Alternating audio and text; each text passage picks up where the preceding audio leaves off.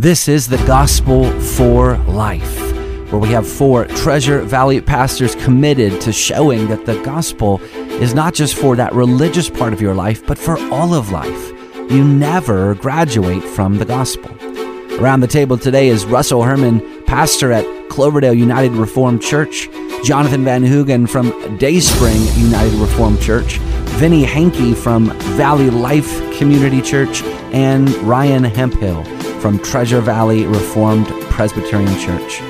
To catch earlier broadcasts, just search The Gospel for Life wherever you subscribe. To find out more about this ministry and about our annual conference, go to reformationboise.com. Welcome back to the Gospel for Life. For the next couple of days, we're going to deal with the different categories of de-churched evangelicals. We looked at it broadly yesterday, so if you missed that, you can go back and listen.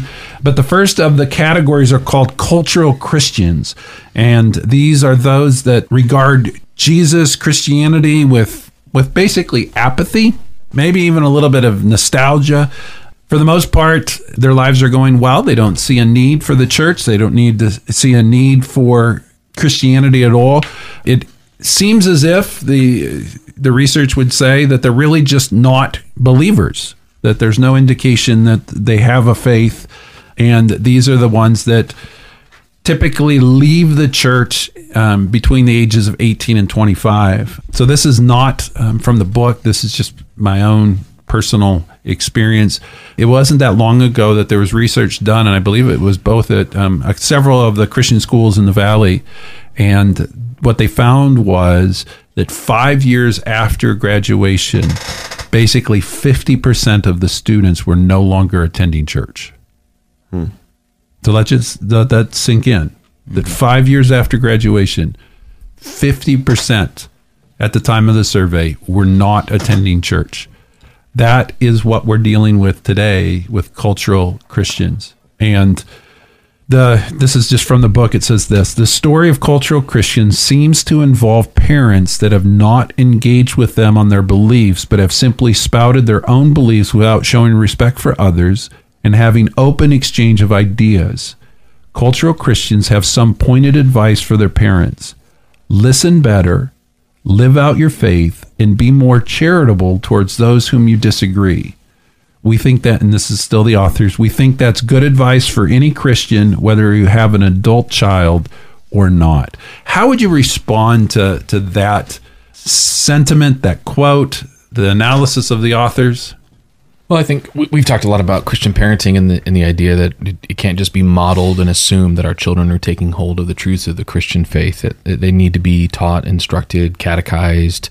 I think, especially as they age, that middle school to high school period of time is a time where we we really can begin asking questions of our children in, in terms of what they believe and what they're facing, especially if they're in, in a non-Christian school where they're going to be confronted with, with other worldviews and even, you know, friends who have uh, an anti, uh, you know, anti-Christian mindset.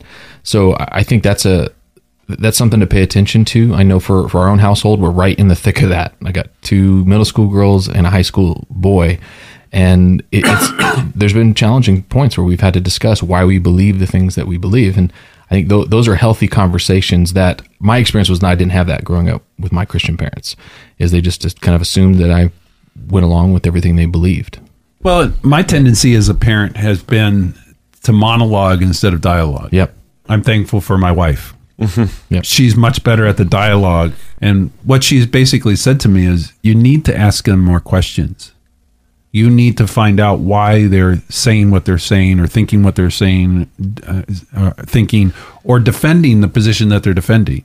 Mm-hmm. You jump in too soon and make declarative statements without hearing. And and and a declarative statement is not a bad thing if you've got your finger in the text of God's word and you're and you're telling your children they, their argument is not with you, it's with God Himself. And you're making them accountable to God, not to yourself.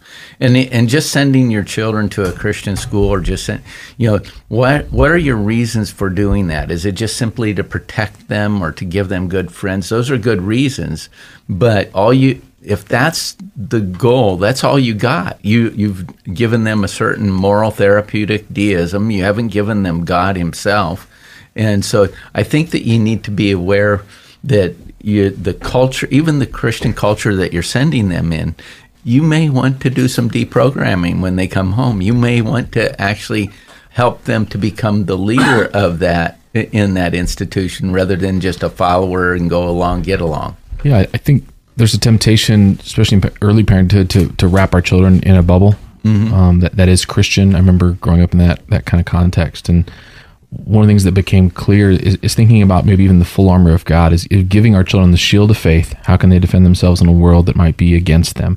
But also giving them the sword of truth so that they can divide and understand the arguments that are being lobbed at them and even e- examining some of the things that they're rather than shielding them from everything is is examine those things that are on TV that are in the books that that, that they're reading and, and ask the cultural questions and ask the Christian questions that help them to discern and navigate the questions that may arise in their souls. You need to help them find the redeeming values Yes. of what they're doing, and and so you need to you need to help them apologetically to give a reason for the hope that's in them, Yeah. or the why you even believe what you believe. Mm-hmm.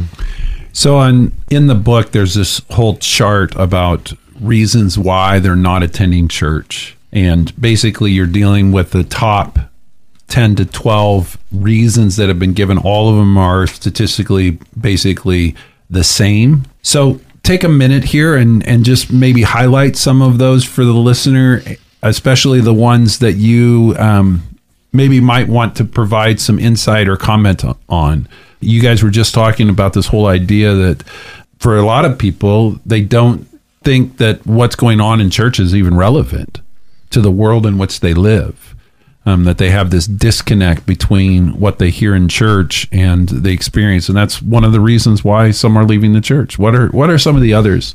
Well, some of them, are, you know, some of them are just going with the crowd. My friends aren't attending church. Uh, you know, they don't want to stand alone. They, and this is a, a difficulty for them.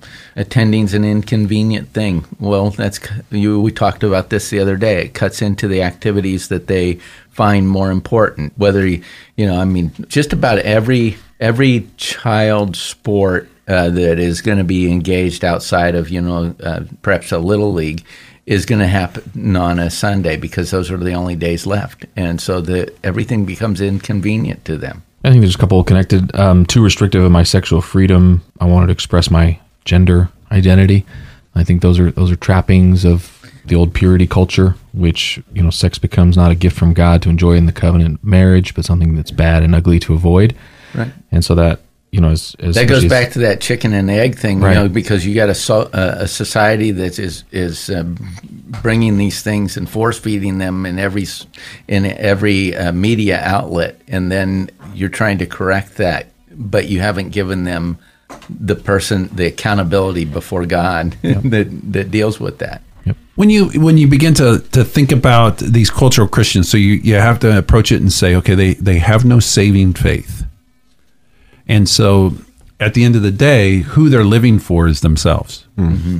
And so as you begin to go down this list, what you see is that church has become restrictive.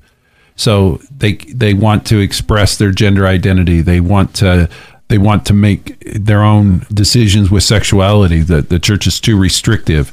They begin to doubt God's goodness. They have other priorities. They they suffered and then they blame God. So what the common denominator in all of those is that they only were engaged in church when church actually gave them what they felt they they deserved in life or what they wanted to pursue on their own.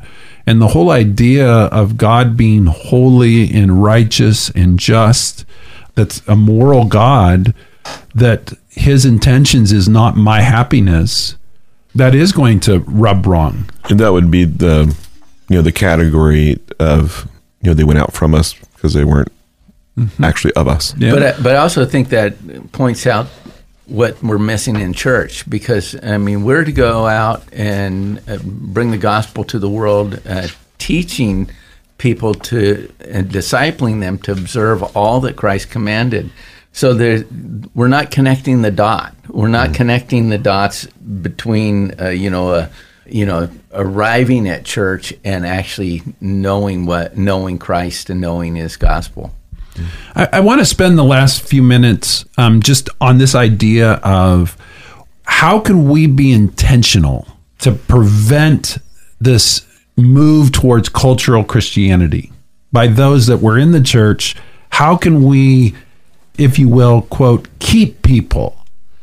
Now, naturally, this is a work of God, so we're, we're speaking from a human perspective. But what we, can we do on a human level to, to help push back against cultural Christianity? Well, the Bible says faith comes by hearing and hearing by the word of God. And I think that, you know, I mentioned this, maybe it was last week, you know, that so much of the, what is sermonized in, in that are just happy illustrations and that they know the, uh, the happy verses, but they don't know the cost of discipleship. They're not prepared for discipleship. They're not uh, they they're not taking up a cross to follow Jesus. They're you know those things are missing, and so I I think it's easy for them to fall away because it's you know what am I getting out of this? All that they're asking. I mean, I think as a church we need to just stay on that foundation of the Word of God to be able to, with a clear conscience, say as Paul said that we've proclaimed the whole counsel of God. And we're not trying to sugarcoat it, we're not trying to make it relevant, but just standing on the word of God and saturating our worship with it. People may still fall away, but the Holy Spirit, his ordinary means of working is through his word. I think I lean into First Peter 5, shepherd the flock of God that is among you. And so knowing who's in your church, at what level as much as we can what what level their faith is at you know what questions they're wrestling with so that you know how to pastor them um, how you you know how to pursue them and so you know how to preach to them. So you're, mm-hmm. you're answering the questions from the text that, that they're actually asking. I, I think we're called to to present before our people week after week a big God. Yep. Mm-hmm. yeah. And I think part of the I mean excuse the reference but in the Marvel movies when the Hulk picks up Loki and pounds him back and forth and then throws him down and says, puny God. Mm-hmm. I, I, think for the most part, we in, in the, the, United States are giving our, our people a puny God. Mm-hmm. And we're not giving them the God of the Word, of the, of the Bible, and bringing before them something that's worth living for. And I think so often we're giving our, our kids a view of God that doesn't matter. And instead, he's a, a big God that demands all of who I am and if they don't see that in the parents, if they don't hear that from the word, I, I think it's going to be a struggle for them to, to say, oh, church matters, especially if they don't think that church matters to us. Mm-hmm. Yeah, they need more substance, more substance of God's word, mm-hmm. ultimately. There's a, a beautiful line in the book, and we'll end with this. It says Many cultural Christians came from biblically and doctrinally shallow expressions of evangelicalism, both but there is much life and vitality to be found in the historic creeds and confessions of our ancient faith. We want to see healthy local churches that clearly teach the Bible and catechize on the creeds and confessions. We also want to see those churches have members who are well equipped to engage their context with relational wisdom. Mm-hmm. And I think that is spot on. Mm-hmm. Give them the truths of the Word of God and help them to see how it pertains to the life in which they're living. Well, you've been listening to the Gospel for Life. We'll see you tomorrow.